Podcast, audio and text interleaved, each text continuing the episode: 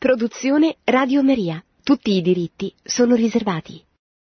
Cari amici di Radio Maria, eh, buonasera. Eh, oggi parleremo di due città importanti nel ministero pubblico di Gesù Cristo in Galilea, che sono Corazim e Bezzaida. Quindi nel, continuiamo diciamo, nello schema che stiamo seguendo eh, abbiamo finora seguito uno schema cronologico della vita di Gesù Cristo che ogni tanto interrompo con qualche altro tema, eh, ma non potremo ovviamente commentare tutto il Vangelo, per questo adesso mi soffermerò in questa e nelle prossime puntate nei luoghi più importanti toccati dal ministero pubblico di Gesù Cristo in Galilea e poi passeremo appunto alla Giudea, alla Gerusalemme passando per la Samaria. Quindi oggi cominciamo a parlare del, prima di tutto del paese o della città di Corazim. Come al solito, come stiamo facendo in queste trasmissioni, vogliamo andare ai luoghi e alle testimonianze letterarie, quindi luoghi santi uniti alle fonti letterarie, specialmente appunto alle fonti ebraiche, quindi andiamo alle sorgenti della nostra fede eh, appunto specialmente per quanto riguarda i luoghi santi e le testimonianze letterarie. Ovviamente questi luoghi eh, sono luoghi storici perché la eh, rivelazione di Gesù Cristo, come tutta la storia della salvezza, dall'Antico Testamento al Nuovo Testamento, è storica. Su questo dobbiamo insistere quanto più possibile.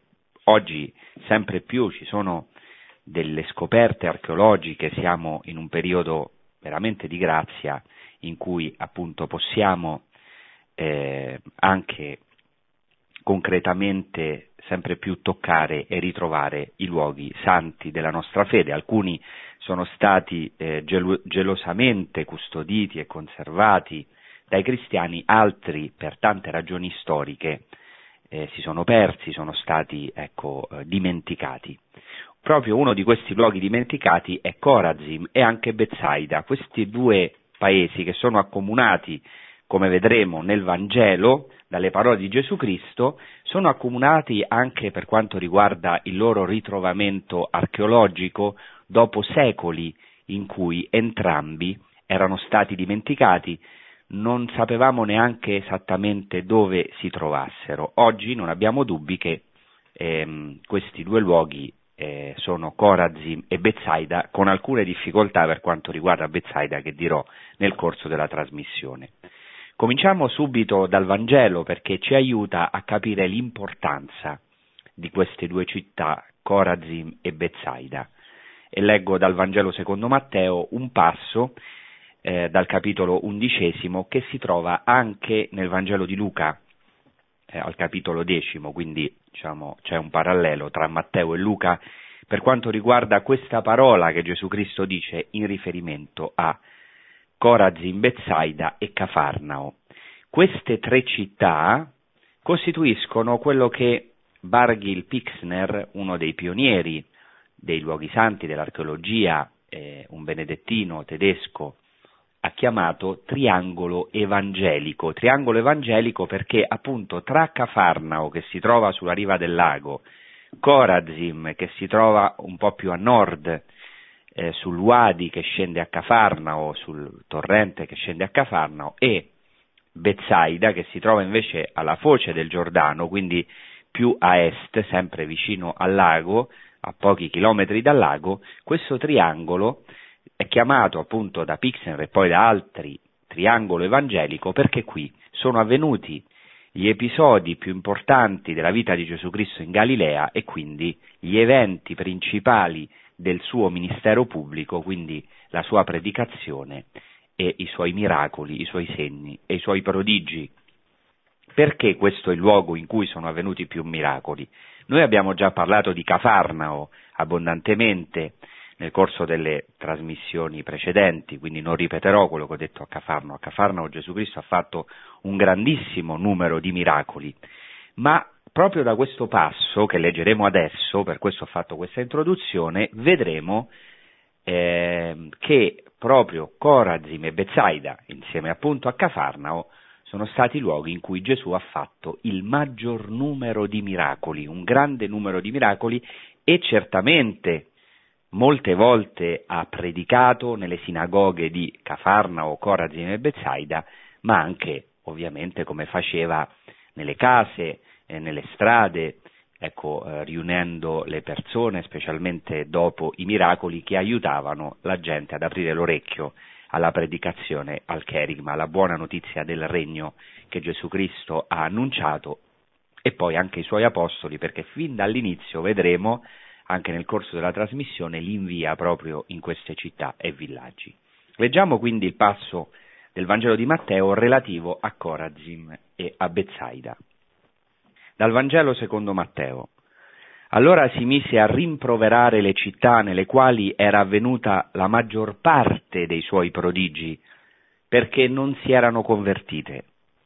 Guai a te, Corazin, guai a te, Bezzaida, perché se a Tiro e a Sidone fossero avvenuti i prodigi che ci sono stati in mezzo a voi, già da tempo esse, vestite di sacco e cosparse di cenere, si sarebbero convertite. Ebbene io vi dico, nel giorno del giudizio Tiro e Sidone saranno trattate meno duramente di voi. E tu, Cafarnao, sarai forse innalzata fino al cielo? Fino agli inferi precipiterai, perché se a Sodoma fossero avvenuti i prodigi che ci sono stati in mezzo a te, oggi essa esisterebbe ancora. Ebbene io vi dico, nel giorno del giudizio la terra di Sodoma sarà trattata meno duramente di te.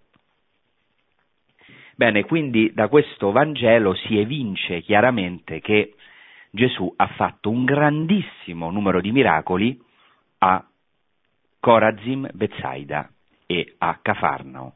Cominciamo subito quindi a approfondire questo luogo di Corazim, le sue tradizioni e anche le fonti letterarie relative ad essa.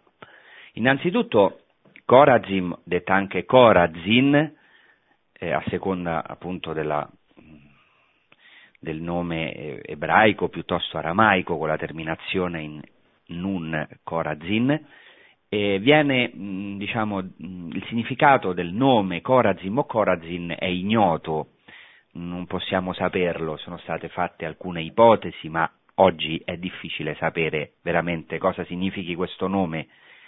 Alcuni insistono sull'etimologia mh, proveniente appunto da un nome composto per cui significherebbe una fornace di fumo, una etimologia interessante ma non sicura, è molto difficile poter stabilirla. Però c'è una cosa interessante, possiamo sapere la radice di questo nome.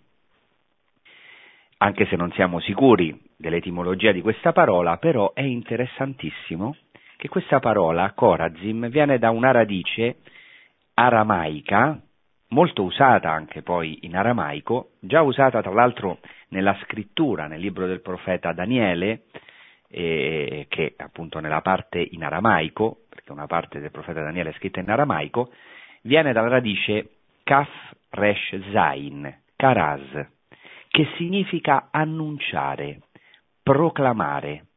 Tra l'altro questo è un nome che viene, è una parola aramaica, una radice aramaica che probabilmente è comune o proviene dal greco. In greco kerusso vuol dire proprio proclamare, annunciare, kerux è l'annunciatore, il proclamatore, kerigma è il contenuto di questo annuncio, il kerigma l'annuncio della salvezza, per noi appunto il cuore della nostra fede, la proclamazione, l'annuncio ecco, ehm, della buona notizia.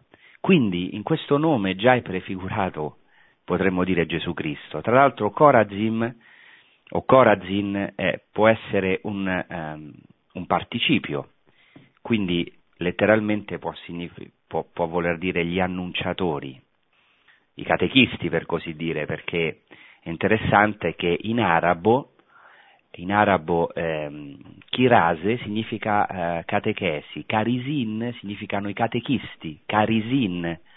Poi questo nome, Carase, è stato poi il nome che eh, gli arabi e poi i beduini hanno conservato, anche per questo è stato eh, grazie al nome, pensate, proprio a questo nome che significa catechizzare, catechesi, proclamare, annunciare, è stato identificato poi e riscoperto dagli archeologi questo sito di Corazin, eh, proprio grazie a questo nome, profetico potremmo dire, ecco, anche se non siamo certi di questa etimologia, ma è molto interessante, cioè è la città del catechista per eccellenza, dell'annunciatore itinerante per eccellenza, che è Gesù Cristo, e al plurale degli annunciatori catechisti, perché Gesù molte volte si è recato con i suoi apostoli, con i suoi discepoli, che saranno poi gli evangelizzatori itineranti del mondo, cominciando da Gerusalemme e dalla Galilea, ecco, eh, li portava con sé a Corazim. Quindi già questo nome è profetico, è un nome che ci è caro. Ecco, dove si trova Corazim? Corazim si trova molto vicino a dove io vivo, da cui sto appunto conducendo questa trasmissione, molto vicino cioè al Monte delle Beatitudini.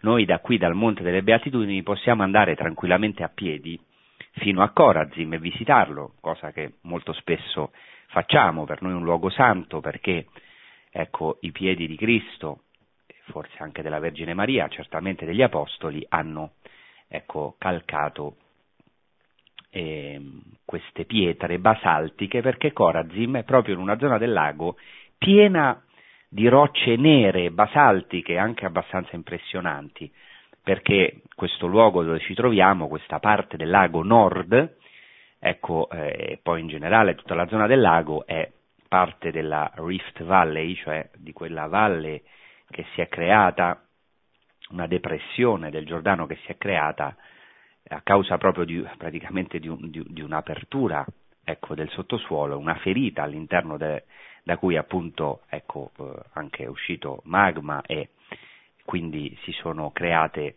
queste conformazioni rocciose basaltiche che sono impressionanti, nere, di una roccia molto dura e molto interessante notare che Corazin proprio è stata costruita con tutta questa roccia basaltica che ancora oggi si può vedere nei resti di eh, Corazim e che molto spesso, come è il caso della sinagoga, è stata anche incisa, scolpita con molta fatica perché è una roccia appunto rigida, molto eh, resistente, molto forte.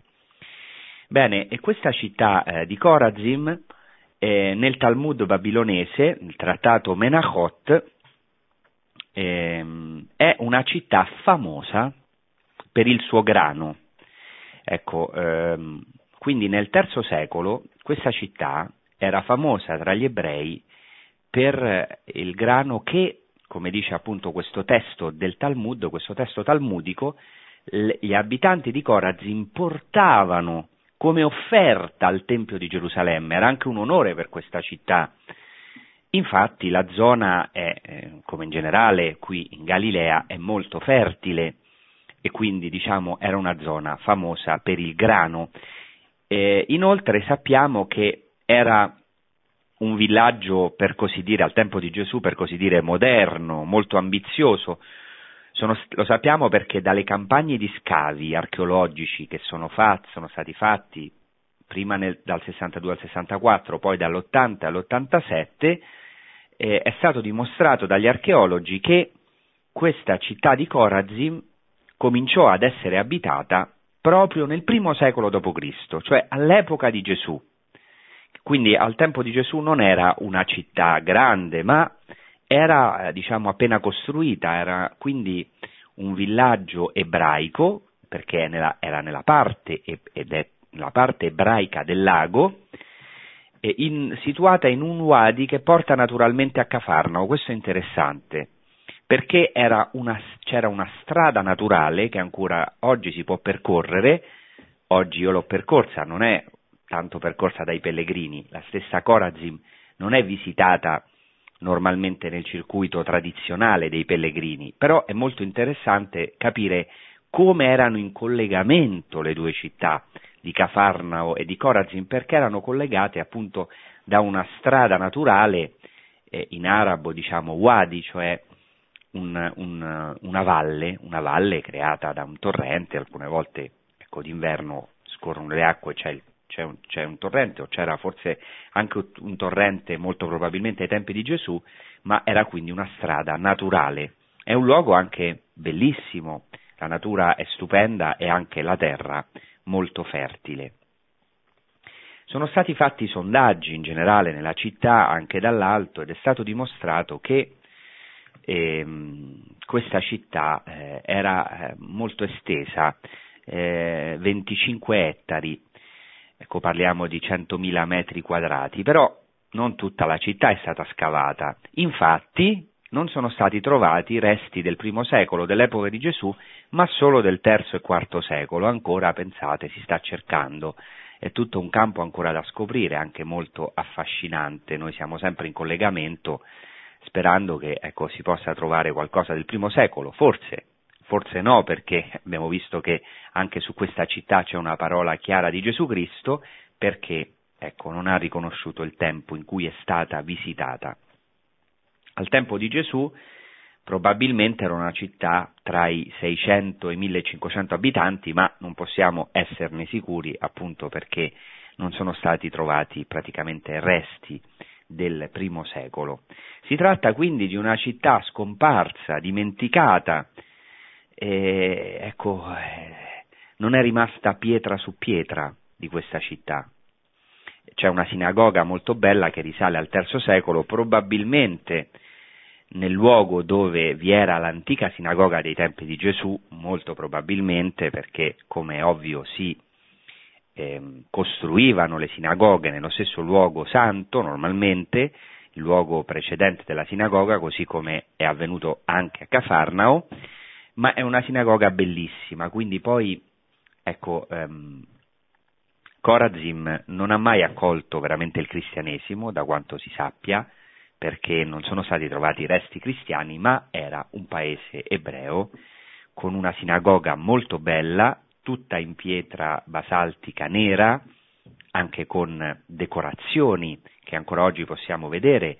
Pensate che nella sinagoga è stato trovato anche la cosiddetta cattedra di Mosè, un seggio che oggi è conservato nel Museo di Israele, di cui si può ammirare una riproduzione nella sinagoga, e anche altri resti interessanti, altre decorazioni della sinagoga. Su questa città, come abbiamo ascoltato, Gesù Cristo ehm, pronuncia una parola molto forte, così come su Bezzaide e su Cafarnao. Dice il Vangelo in greco che Gesù si mise a rimproverare, rimproverare.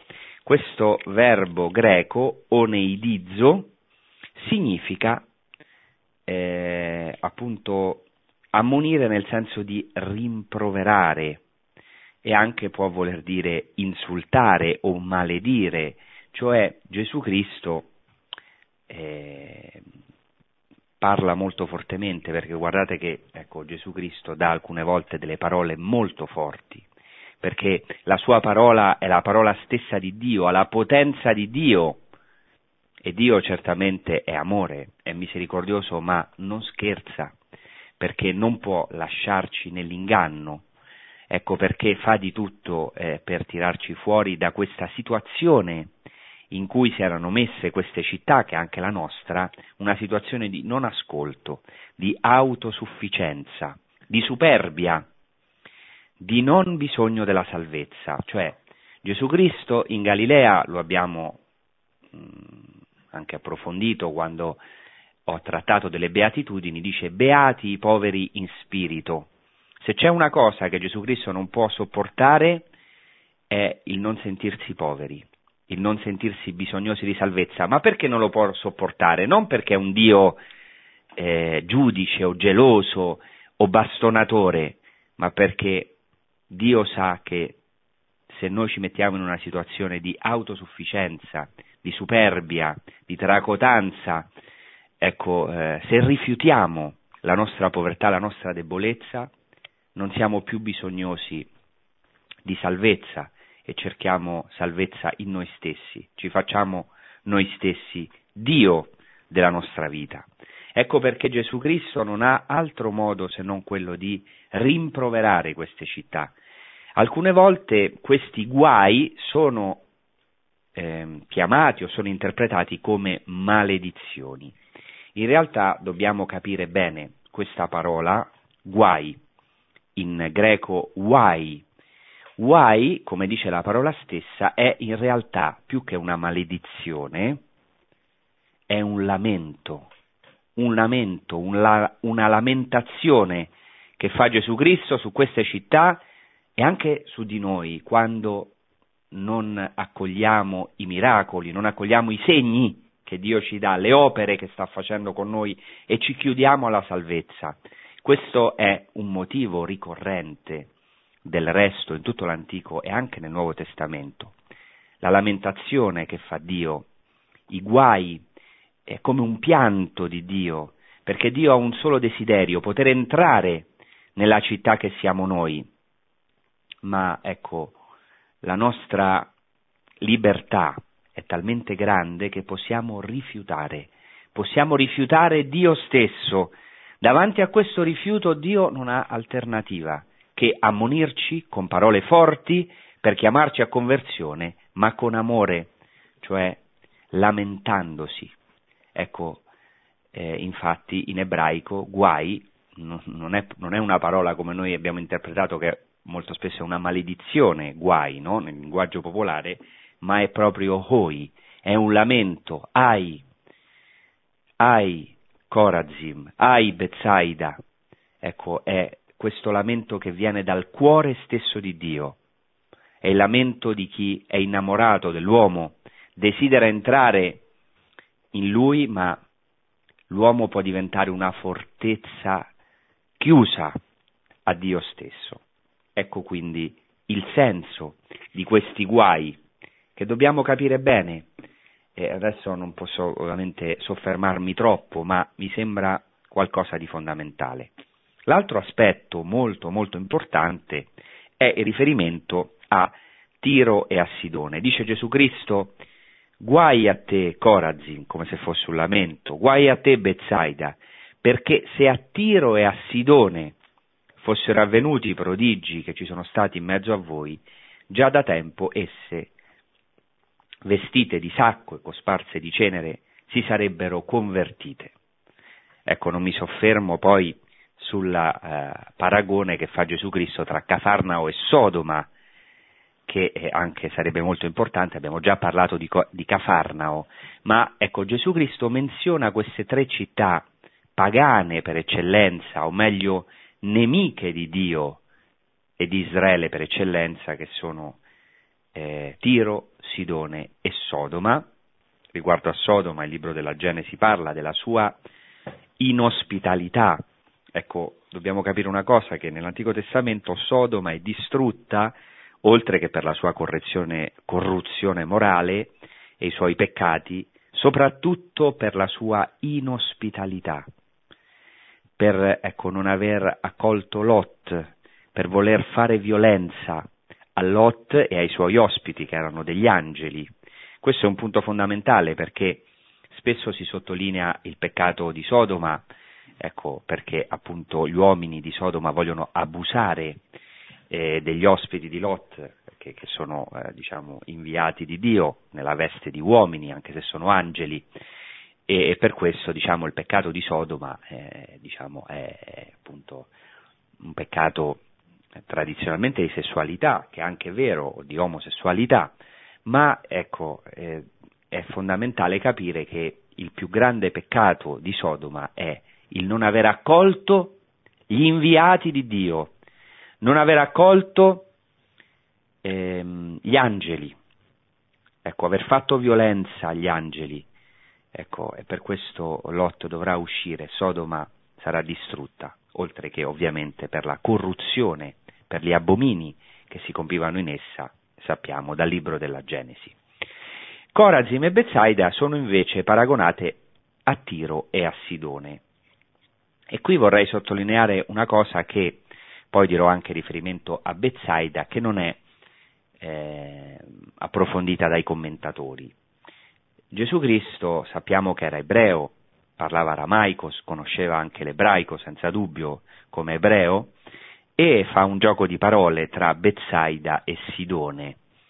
Ecco, interessante che Betsaida significa la casa della pesca, come vedremo, è legato quindi ai pescatori, anche Sidone, che era appunto un porto, è legato alla pesca. Non sappiamo esattamente il significato originario della parola Sidone, Sidon, però è possibile che abbia proprio riferimento, faccia riferimento a questa radice, Tzade Yud Dalet, che significa proprio pesca, del resto anche in arabo, fino ad oggi eh, Sidone si chiama Saida, eh, con la Sade, e, e questa è una radice che fa riferimento alla pesca.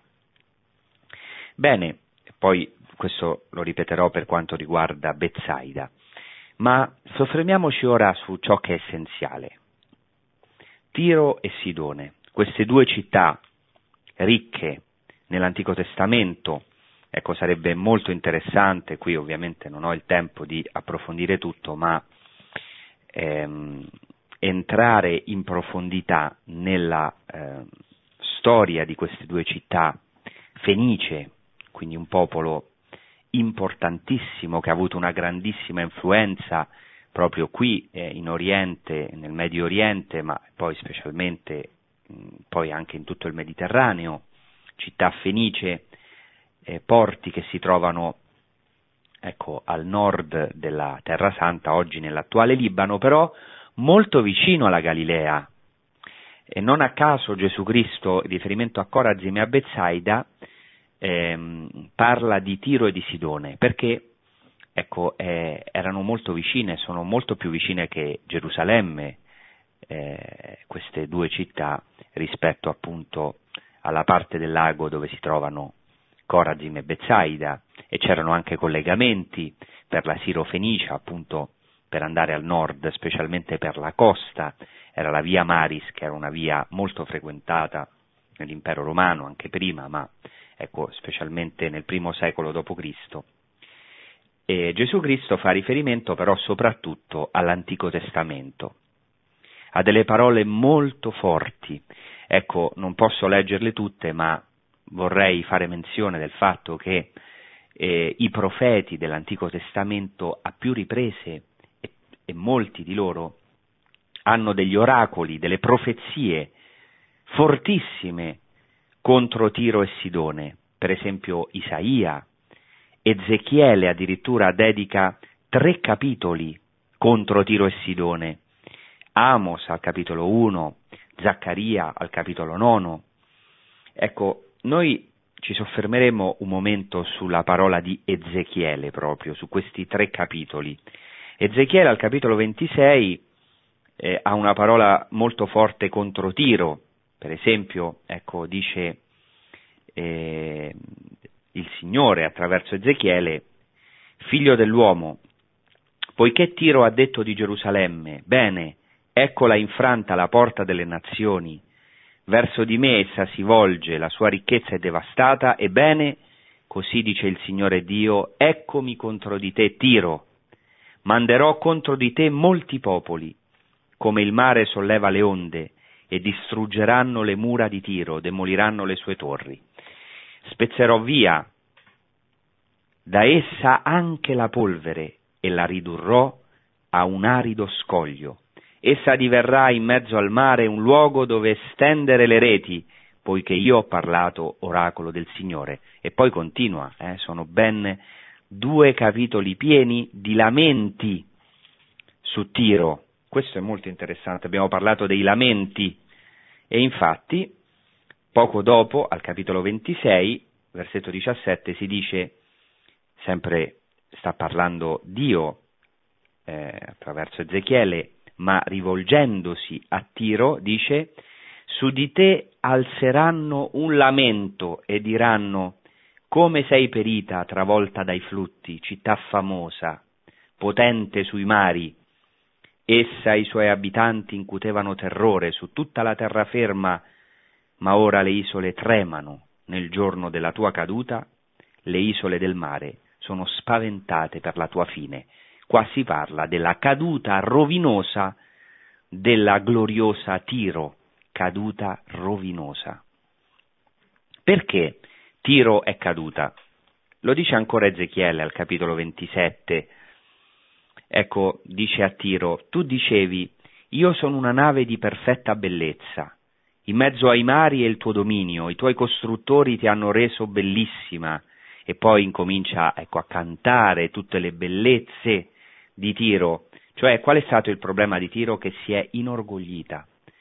Una città di porto, fortificata, città di commercio, fenicia, ricca, gloriosa, in mezzo ai mari, come dice lo stesso Ezechiele, si era inorgoglita per la sua bellezza. E infatti, al capitolo 28, qua andiamo proprio al cuore, così dice il Signore al principe di Tiro, poiché il tuo cuore si è insuperbito e hai detto io sono un Dio, siedo su un trono divino in mezzo ai mari, mentre tu sei un uomo e non un Dio, hai reso il tuo cuore come quello di Dio. Ecco, tu sei più saggio di Daniele, nessun segreto ti è nascosto, e poi dice alla fine, ripeterai ancora io sono un Dio di fronte ai tuoi uccisori, ma sei un uomo e non un Dio in balia di chi ti uccide. Per mano di stranieri morirai, della morte dei non circoncisi, poiché io ho parlato oracolo del Signore Dio. Qui si parla proprio dell'orgoglio di Tiro e del suo principe, cioè qual è stato il problema principale di Tiro? Che, ecco, una città che si è voluta fare come Dio, ha voluto prendere il posto di Dio, anche il suo principe, è caduto in questo inganno che molto spesso è l'inganno di tutti noi. Ecco, ma dice Dio al principe di Tiro, tu sei un uomo e non un Dio, perché, ecco, sarai ucciso, morirai come muore un uomo, come muoiono gli stranieri. Ecco, e poi alla fine c'è l'oracolo contro Sidone, e proprio alla fine di Ezechiele, dove Dio dice Eccomi contro di te, Sidone, e mostrerò la mia gloria in mezzo a te. Si saprà che io sono il Signore quando di essa farò giustizia e manifesterò in essa la mia santità. Manderò contro di essa la peste, il sangue scorrerà per le sue vie, in essa cadranno i trafitti di spada, e questa da ogni parte la circonciderà, e sapranno che io sono il Signore Dio. Ecco, così si narra la rovinosa caduta di queste città così ricche, così gloriose, mh, nemiche del popolo di Israele. E Gesù Cristo è abbastanza scioccante, va in questa città eh, di Corazin, di Bezzaida, proprio guardando queste città di Corazin e di Bezzaida, proclama proprio la lamentazione su di essa e le paragona a queste città pagane. Pensate, eh, doveva essere veramente una parola scioccante per gli abitanti di Corazim, essere paragonati a queste città abbastanza vicine, come abbiamo visto, ma pagane, anche famose per la loro idolatria.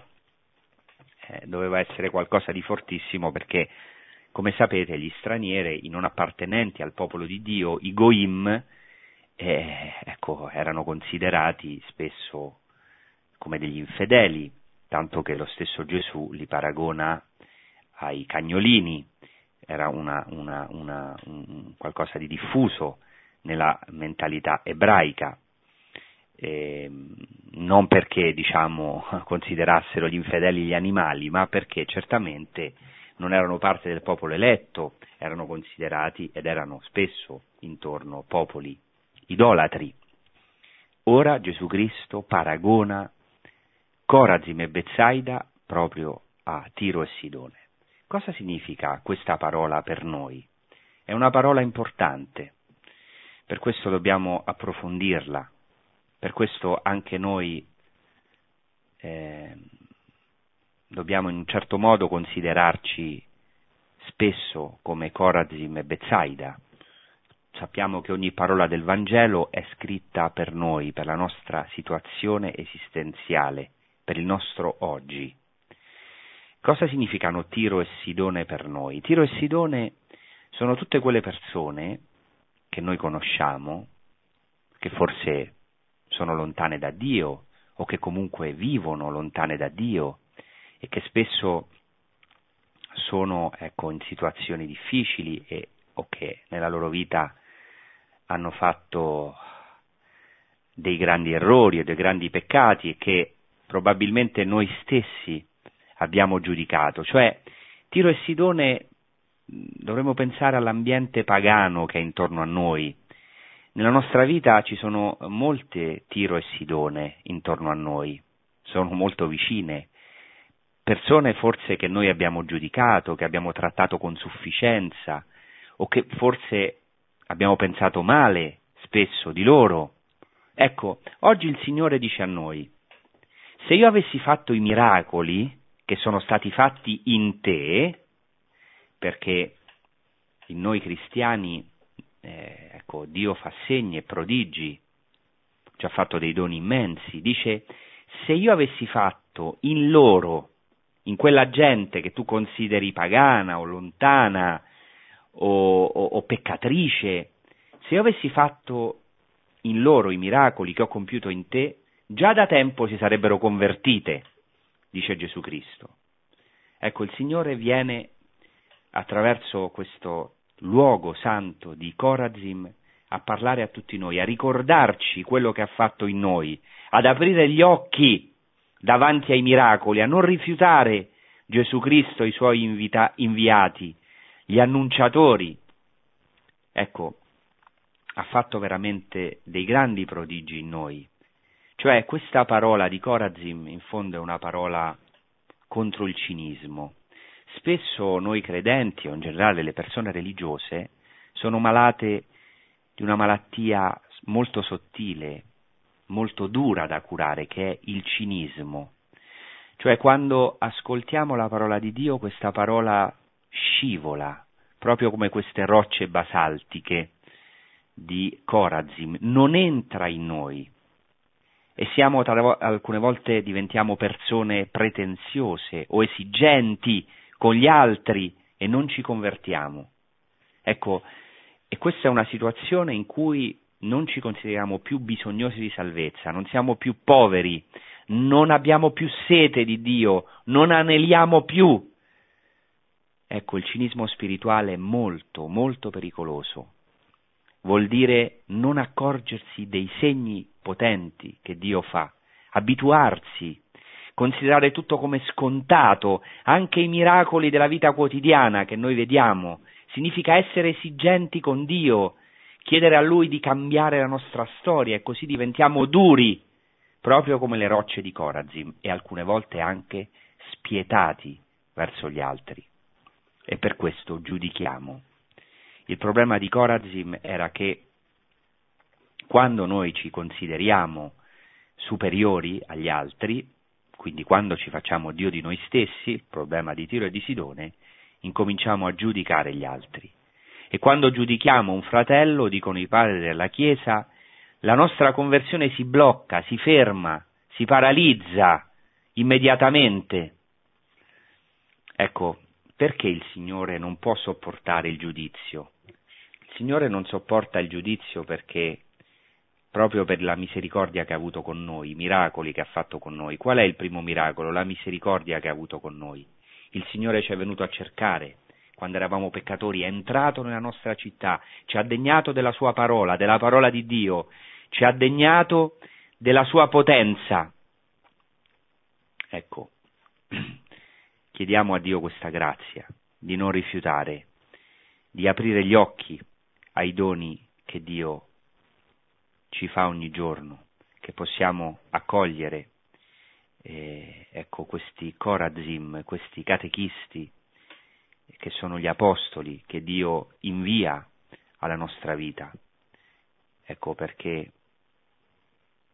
possiamo nel giorno del giudizio eh, ecco, ricevere misericordia, perché dice di Corazim e di Bezzaida Gesù Cristo e anche di Cafarnao nel giorno del giudizio quelle città pagane avranno una sorte meno dura della vostra. E qui c'è un'altra parola fondamentale per noi. Dice Gesù Cristo in un altro Vangelo, a chi ha sarà, da, sarà dato e sarà nell'abbondanza, ma a chi non ha sarà tolto anche quello che crede di avere. e anche il Signore dice che ecco, il giudizio non sarà lo stesso verso tutti, ma a chi ha, diciamo, a chi fu dato molto, molto sarà richiesto, dice Gesù Cristo. A chi fu dato molto sarà richiesto molto di più. Cioè Gesù Cristo nel giudizio finale non ci giudicherà tutti allo stesso modo, ma in conformità con i doni che abbiamo ricevuto. Ecco, alcuni di noi hanno ricevuto dei grandi doni. Ecco, chiediamo a Dio questa grazia di non insuperbirci, di essere umili, poveri in spirito, per poter accogliere ogni giorno Gesù Cristo che costantemente viene nella nostra vita, ecco, che desidera entrare per le porte della nostra città. Bene, adesso facciamo un, una pausa musicale e poi continueremo con Bezzaida.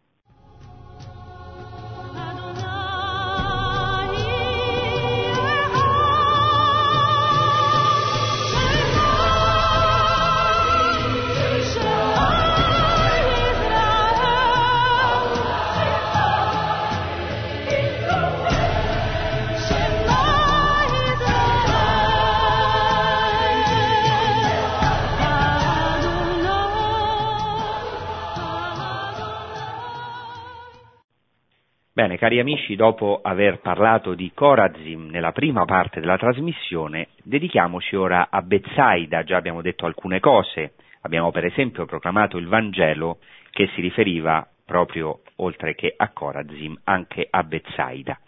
Bezzaida, eh, siamo certi dell'etimologia della, de, de, di questo nome, del, della città di Bezzaida, viene dall'ebraico Beit Zaida, Beit vuol dire casa, eh, Bait, casa in stato eh, diciamo costrutto è Beit, Beit Saida, casa della pesca o anche casa della caccia.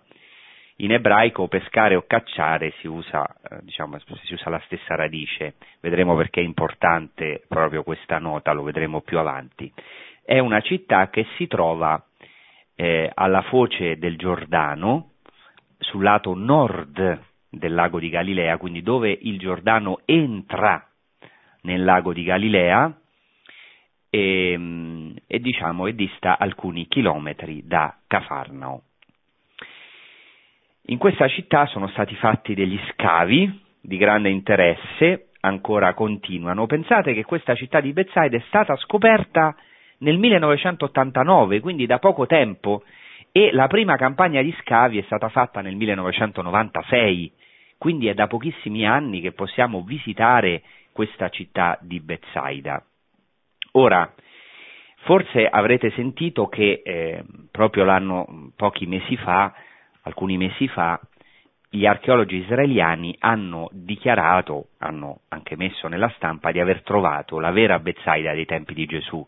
Qui c'è una grande discussione, ancora un grande dibattito, perché non è certo che hanno trovato la vera Bethsaida, è vero che hanno trovato vicino, vicino alla città di Bethsaida, ma ecco, eh, praticamente sulla costa del lago hanno trovato eh, dei bagni di epoca romana molto interessante, dei resti di una chiesa bizantina, eh, ecco, nel, in una zona chiamata El Araj, e hanno subito dichiarato che questa è la vera Bezzaida. Di fatto, ancora questo è tutto da dimostrare,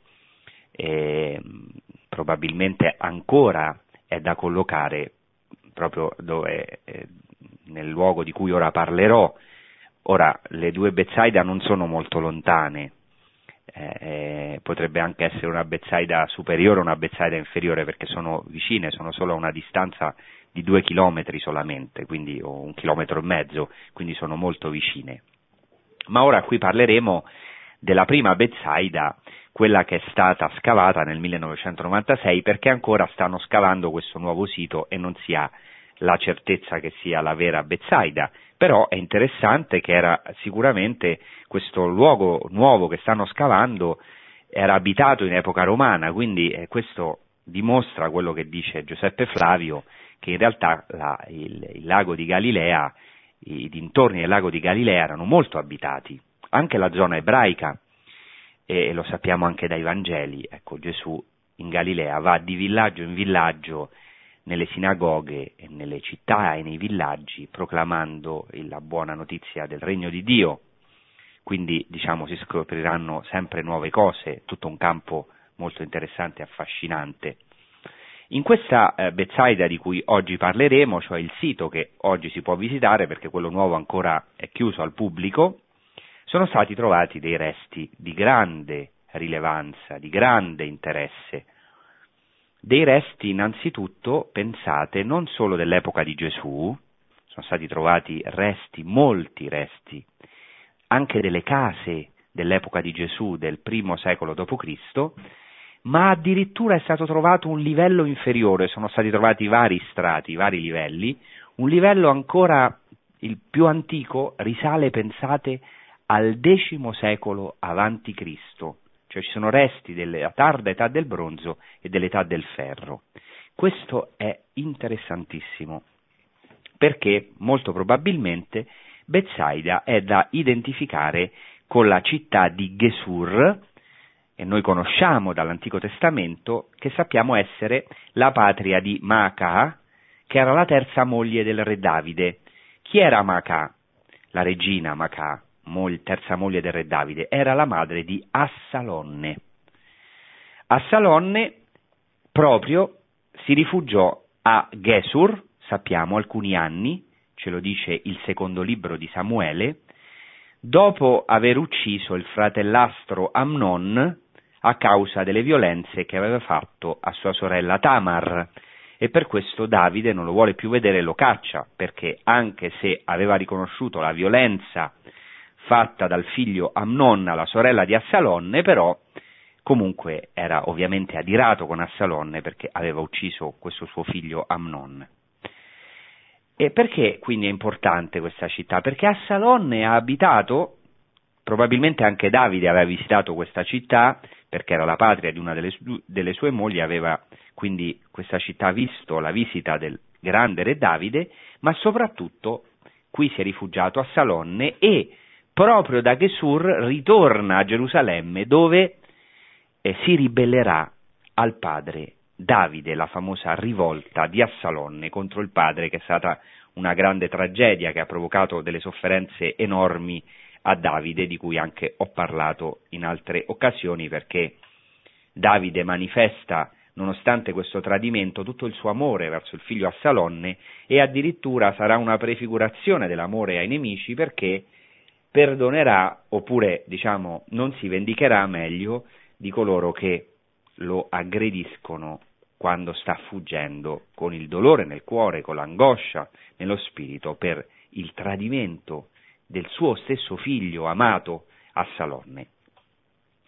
Quindi sono stati trovati resti a Bethsaida proprio di questa città israelitica, eh, patria di una delle mogli del re Davide, patria, anche se non patria, però città dove ha abitato a Salonne, ed è stata trovata addirittura un'altura eh, presso la porta della città con due stele all'interno e tre all'esterno. Una di queste stele rappresenta una divinità lunare con testa di bue e munita di spada, quindi un idolo.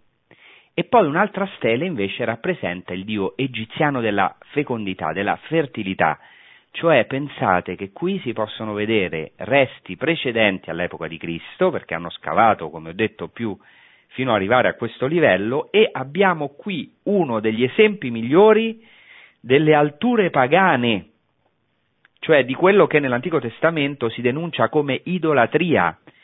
Ecco, si facevano dei culti pagani a Baal, agli, alle divinità della fecondità o altre divinità proprio sulle alture e per questo i profeti hanno dovuto lottare a spada tratta con la potenza della loro bocca, che era la loro spada, contro questa idolatria. Questo diciamo tra parentesi, quindi vedete anche l'interesse di questa città prima eh, proprio eh, di Gesù Cristo, molti secoli prima. Ora, al tempo di Gesù, quello che più ci interessa in questo momento, la città era, ehm, faceva parte della tetrarchia di Filippo, figlio di Erode il Grande. Alla morte di, del re Erode il Grande, per intenderci il re della strage degli innocenti, quindi siamo al, intorno al 4 a.C., il suo regno fu diviso dai Romani, che erano molto furbi e quindi, come si, dice, si diceva a Roma, divide et impera, dividi in modo da comandare meglio, eh, dividi e comanda, divide et impera, eh, era stato diviso il regno di Erode il Grande in quattro regni minori, che non erano neanche regni, erano chiamati tetrarchie. Una di queste tetrarchie era stata affidata a uno dei figli di Erode il Grande, Erode Antipa, che era il sovrano della Galilea, quindi anche di Cafarnao, delle città da questa parte del Giordano, e invece dall'altra parte del Giordano eh, vi era la tetrarchia di Filippo. Bezzaida si trovava in un certo modo al confine e faceva parte già della tetrarchia di un altro dei figli di Erode il Grande chiamato Filippo, che era sovrano proprio della parte al di là del Giordano, che quindi include una parte di Israele fino a Cesarea di Filippo, fino a Banias per intenderci, da Bezzaida a Banias e poi anche una parte dell'attuale Giordania, quindi includeva l'antica Gaulanitide, Traconitide, Batanea, eh, eccetera. Bene, nel 30 d.C.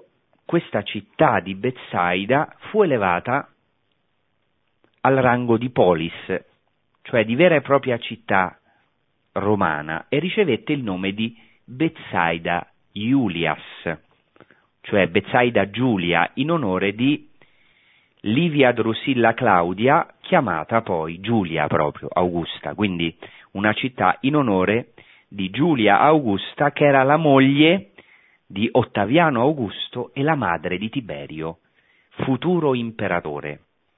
Poiché appunto Giulia Augusta era morta nel 29 d.C., nel 30 d.C. Filippo decide di rifondare in un certo modo Bezzaida e di chiamarla proprio in suo onore Bezzaida Iulias e addirittura è elevata al rango di polis, di città. Interessante notare che questa Giulia Augusta non possiamo raccontare, diciamo, la sua storia, sarebbe interessante. Ecco, fu la madre di, di Tiberio, con cui anche Tiberio ebbe difficoltà, non era della stessa famiglia di Ottaviano, era della gens Claudia, quindi eh, poiché eh, Giulia Augusta e l'imperatore Ottaviano non, non, non, avevano avuto figli, un suo figlio, il figlio di Giulia Augusta, diventerà imperatore, che sarà Tiberio, che non era il figlio di Ottaviano.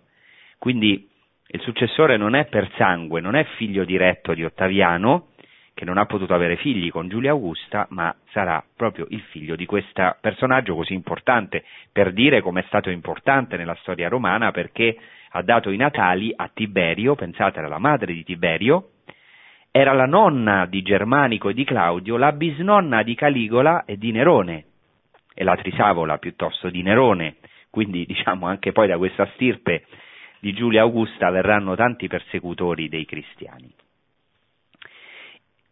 Filippo, Filippo il tetrarca eh, di questa zona, amava talmente questa città che si fece seppellire non nella sua capitale, Cesarea di Filippo Banias, ma in, proprio qui in Bezzaida.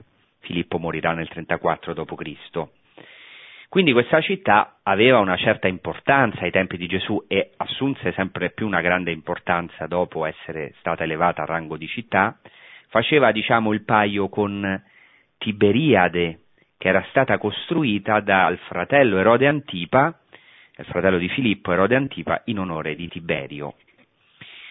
Quindi oggi diciamo gli archeologi, almeno una parte, sono concordi che Bezzaida, eh, Bezzaida, la Bezzaida attuale è la stessa di Bezzaida Iulias e eh, che è diciamo, quella che è stata appunto ritrovata mh, ultimamente, mh, insomma nel 1900, cominciare dal 1989. C'è però un problema, il problema è che questa città, anche se si chiama Casa della Pesca, si trova molto lontano dal lago, a due chilometri dal lago, per cui eh, sembra qualcosa di molto strano, no? Perché com'è possibile che una città eh, così, di pescatori eh, fosse così lontana dal lago. In realtà sono state fatte varie ipotesi, sembra che il lago si sia ritirato, non vi dico ovviamente tutte le ipotesi per non essere lungo, ma molto probabilmente, questo è stato dimostrato dagli archeologi, eh, con tutta probabilità il lago arrivava fino eh, proprio al, al, sotto il colle dove si trova oggi eh, Bezzaida, si può visitare. Qual è l'importanza di Bezzaida per noi? Allora, prima di tutto, essa è la patria di almeno tre degli apostoli, la patria di Filippo, di Andrea e di Pietro, cioè Bezzaida è la città del primo degli apostoli, la città natale del primo degli apostoli. Pietro, insieme a Andrea, andrà ad abitare a Cafarnao, ma era originario di Bezzaida.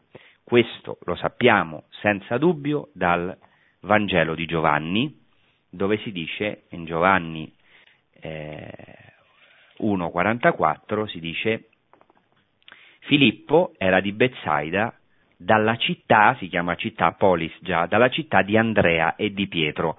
È interessante notare che questi tre, Andrea e Pietro, fratelli, e poi Filippo, hanno tre nomi greci. Tre nomi greci. Pietro ha un suo corrispettivo, come sappiamo, in ebraico, Kefa, o in aramaico piuttosto.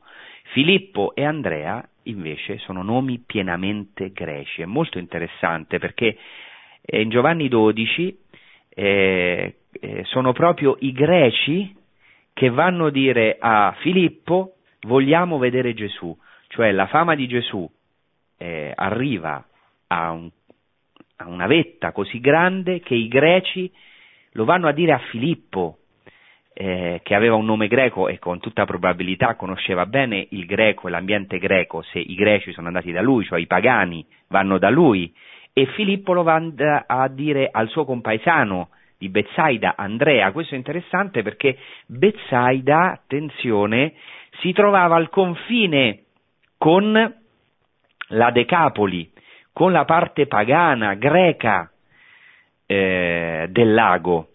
Si trovava già non come Cafarnao nel cuore della parte ebraica, ma più a est, quindi più vicino all'altra riva del lago di Galilea, ehm, e quindi vicina ai pagani.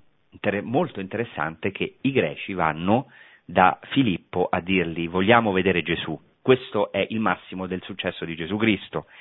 Siamo già proprio alle porte della passione di Cristo e infatti poi Gesù Cristo proprio nel momento del suo massimo successo quando vuole essere visto dai greci dirà la sua parola sulla sua glorificazione, cioè sulla sua morte in croce se il chicco di grano caduto in terra non muore, non può produrre frutto, ma se muore produce molto frutto.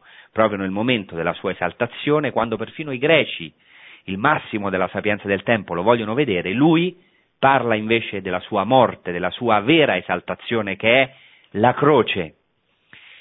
Bene, e quindi sia Filippo, sia Andrea che Pietro erano di eh, Bezzaida. Interessante che l'Apostolo Filippo si chiamava proprio come il sovrano di questa città, di questa zona, che era Filippo. Giuseppe Flavio, storico dei tempi di Gesù, si, ci dice nella sua opera Antichità giudaiche così: quella terra, cioè quella terra che era sotto il dominio del tetrarca Filippo, si popolò molto grazie all'esenzione completa delle tasse che restò in vigore finché Erode fu vivo. Quando invece assunse il potere il figlio Filippo, impose loro le tasse, anche se non gravose e solo per poco tempo.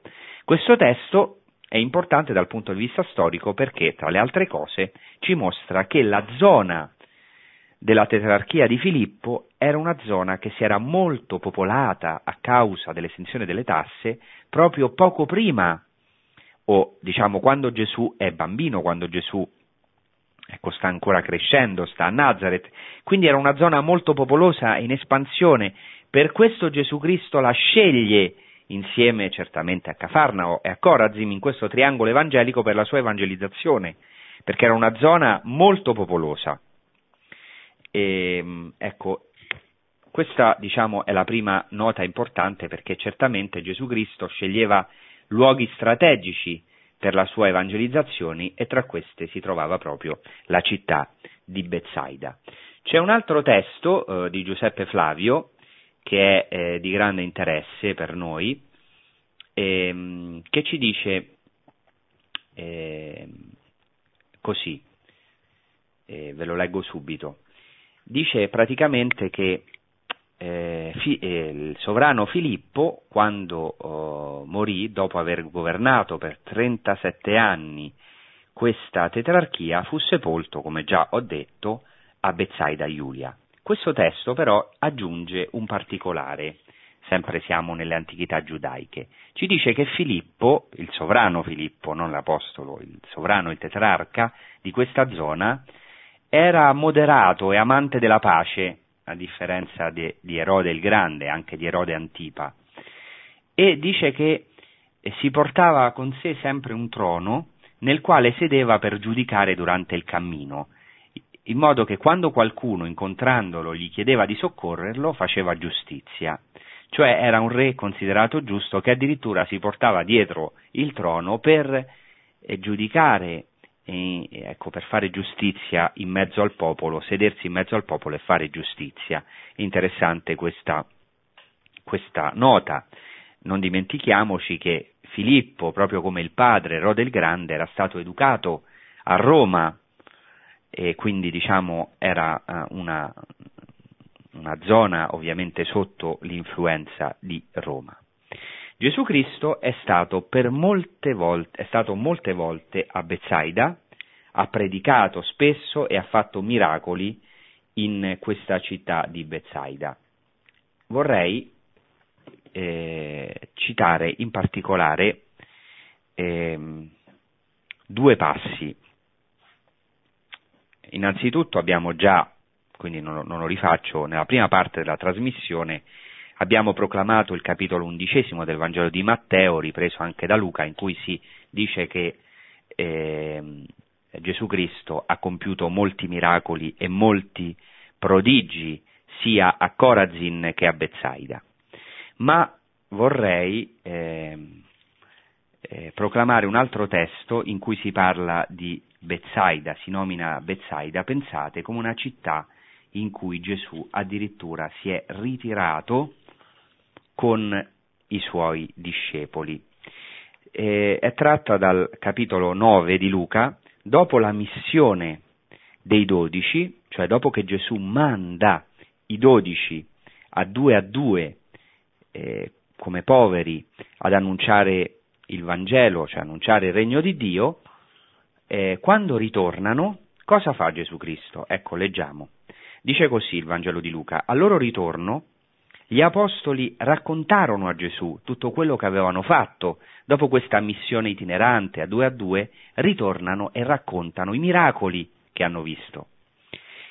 E aggiunge il Vangelo, e cito, allora li prese con sé e si ritirò in disparte verso una città chiamata Bezzaida.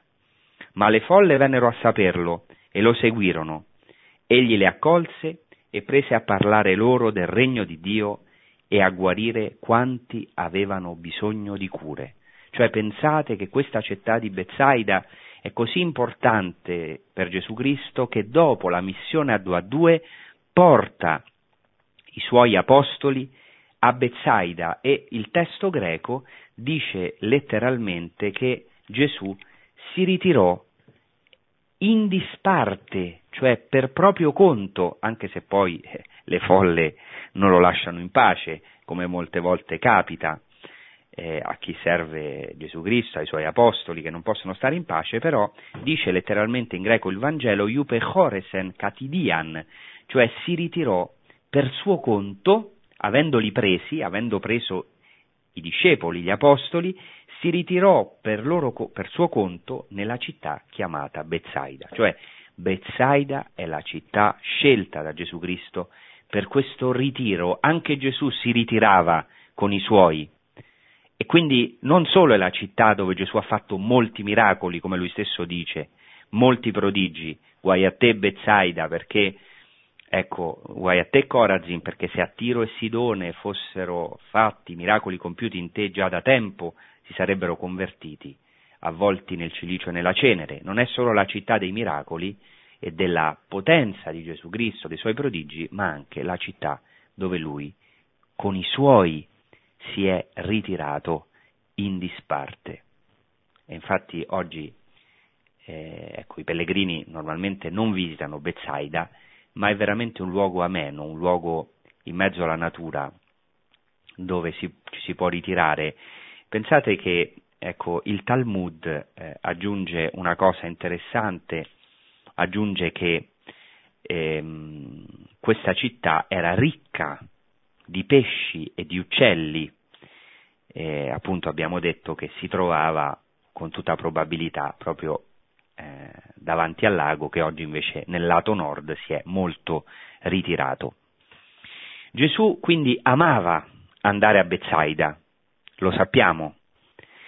È chiaro che amava andare a Bezzaida anche perché era la città di tre dei suoi apostoli, tanti, almeno tre, perché di molti apostoli non sappiamo la città natale, ma di questi tre si ricorda, vuol dire che nella tradizione era importante che Filippo, Andrea e Pietro era di Bezzaida, la città per così dire del primo Papa. Pensate che oggi molti pellegrini vanno nella città natale di, per esempio di, di, di certamente di Giovanni Paolo II, di Giovanni XXIII, eh, ecco per esempio di Pio X, anch'io ci sono stato in questi luoghi no? Dove, eh, che hanno dato i natali a questi santi così importanti per noi, papi, ma pochi pellegrini, anche certo per ragioni di tempo, non solo per noncuranza, ma pochi vanno a Bezzaida, che è la patria natale proprio di tre degli apostoli. Gesù amava venire a Bezzaida anche perché molto probabilmente era un luogo dove eh, si poteva predicare, poteva cominciare la predicazione e anche molti parenti di questi tre apostoli si trovavano là. Eppure questa città non accoglie così come Cafarnao e così come Corazim non accoglie la predicazione, anche su di essa Gesù Cristo pronuncia questo lamento, è il dramma del rifiuto. Come dice anche il Vangelo di Giovanni, venne tra i suoi, ma i suoi non l'hanno accolto. Una cosa molto interessante, ecco sappiamo che poi Pietro Andrea, ma lo ripeto, non sappiamo esattamente per quale ragione, forse perché Cafarnao, la zona di Cafarnao era un luogo più pescoso, o anche per, per, per, facilità o per altre ragioni che non sappiamo, Pietro e Andrea si sono trasferiti a Cafarnao quando Gesù li chiama perché lì c'è la casa di Pietro, eh, quindi sappiamo che Pietro si è trasferito a Cafarnao.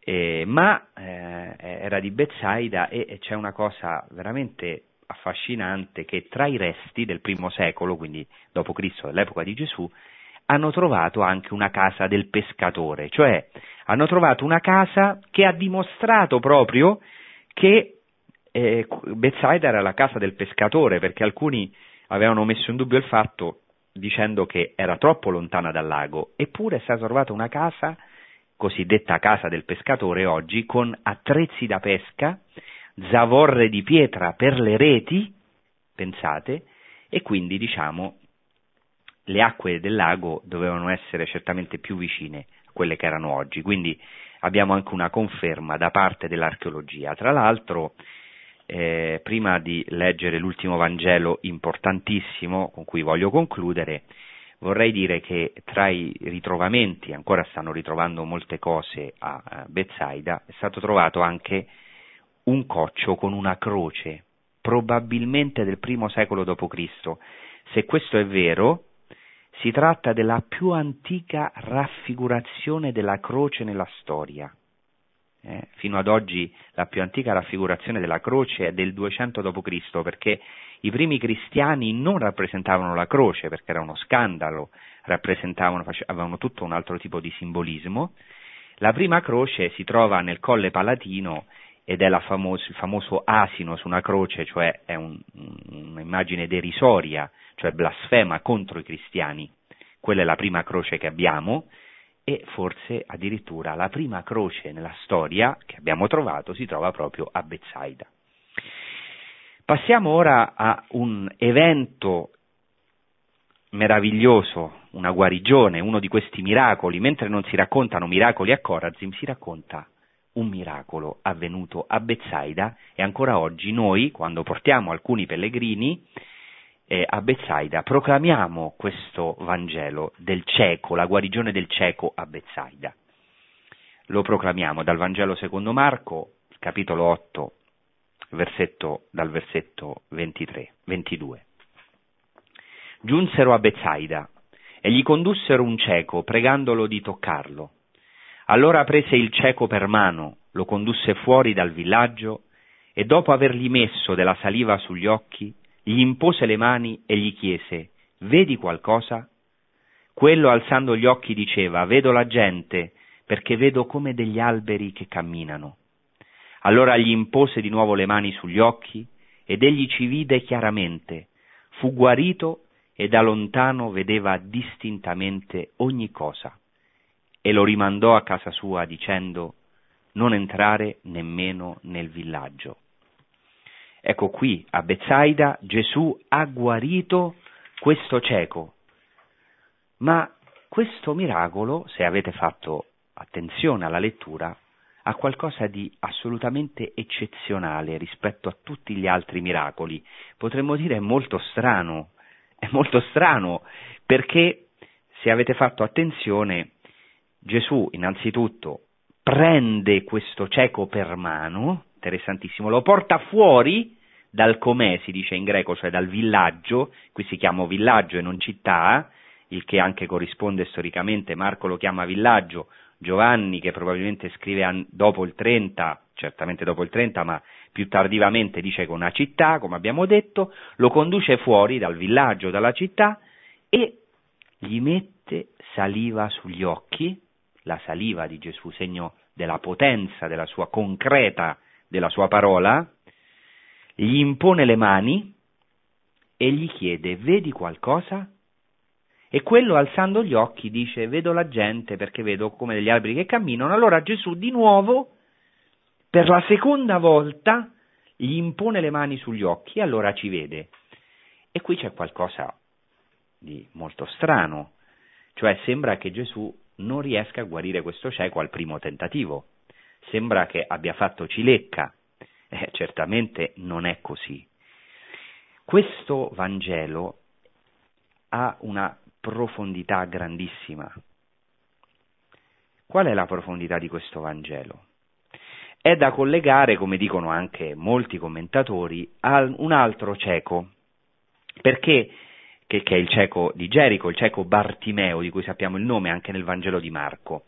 Il Vangelo di Marco pone tra la guarigione di questi ciechi, cioè il primo cieco, il cieco di Bezzaida, il secondo, il cieco Bartimeo, il cieco di Gerico, pone il cammino di Gesù Cristo verso la croce. Qui siamo nel cuore del Vangelo di Marco. Il cuore del Vangelo di Marco è proprio questo cammino di Gesù Cristo verso Gerusalemme e tra questo cammino c'è prima il cieco, eh, di Bezzaida e poi alla fine il cieco di Gerico che seguirà Gesù Cristo, lascerà il mantello, mentre questo cieco di Bezzaida no, ritorna a casa sua e vede a tappe. Si tratta di un cammino progressivo, questo è dimostrato anche da ciò che precede. Proprio prima di andare a Bezzaida, dice Gesù Cristo agli apostoli di guardarsi dal lievito dei farisei e dal lievito di Erode, perché dopo la moltiplicazione dei pani gli apostoli sono preoccupati perché non hanno preso dei pani e Gesù Cristo allora gli deve dire guardatevi da questo lievito di Erode, ma non vi ricordate eh, quello che ho fatto con le due moltiplicazioni dei pani? Dice non capite, dice Gesù Cristo, avete occhi, avete il cuore indurito? Avete occhi e non vedete? Avete orecchi e non udite? Ecco, avete occhi e non vedete. Nel Vangelo di Marco anche i discepoli vedono progressivamente. Il cammino verso la luce di Cristo è un cammino graduale, non è immediato. Vedete come il Vangelo di Marco è scritto per così dire in chiave catecumenale, in chiave di iniziazione cioè questo cieco di Bezzaida è fondamentale perché ci mostra non certamente che Gesù Cristo non compie subito il miracolo, gli riesce male, ma che questa illuminazione sui discepoli e su di noi è progressiva. Prima il cieco vede solo degli alberi che camminano, dopo veramente incomincia a vedere. E questa è una parola per la nostra vita. Questo è quello che è avvenuto a Bezzaida, questo dischiudersi dei nostri occhi, dalla nostra cecità, dal nostro indurimento alla luce di Cristo, alla dolcezza, alla suavità di Cristo. Chiediamo a Lui che possa entrare nella nostra città, che possiamo essere questa città che lo accoglie, che possiamo essere questo cieco che si lascia portare fuori dalla città superba che non accoglie Cristo e che, ecco, riceve la luce, può finalmente vedere. Bene, questo è quello che eh, mi è sembrato importante trattare eh, in questa puntata. Spero che in qualche modo vi sia stato utile sia i dati sia poi soprattutto gli elementi catechetici che si possono trarre. Io ne ho potuto solo sviluppare alcuni perché ho dovuto trattare di tutte e due le città insieme. Vi ringrazio della vostra attenzione e vi auguro una buona serata e un buon proseguimento con Radio Maria. A risentirci. Produzione Radio Maria. Tutti i diritti sono riservati.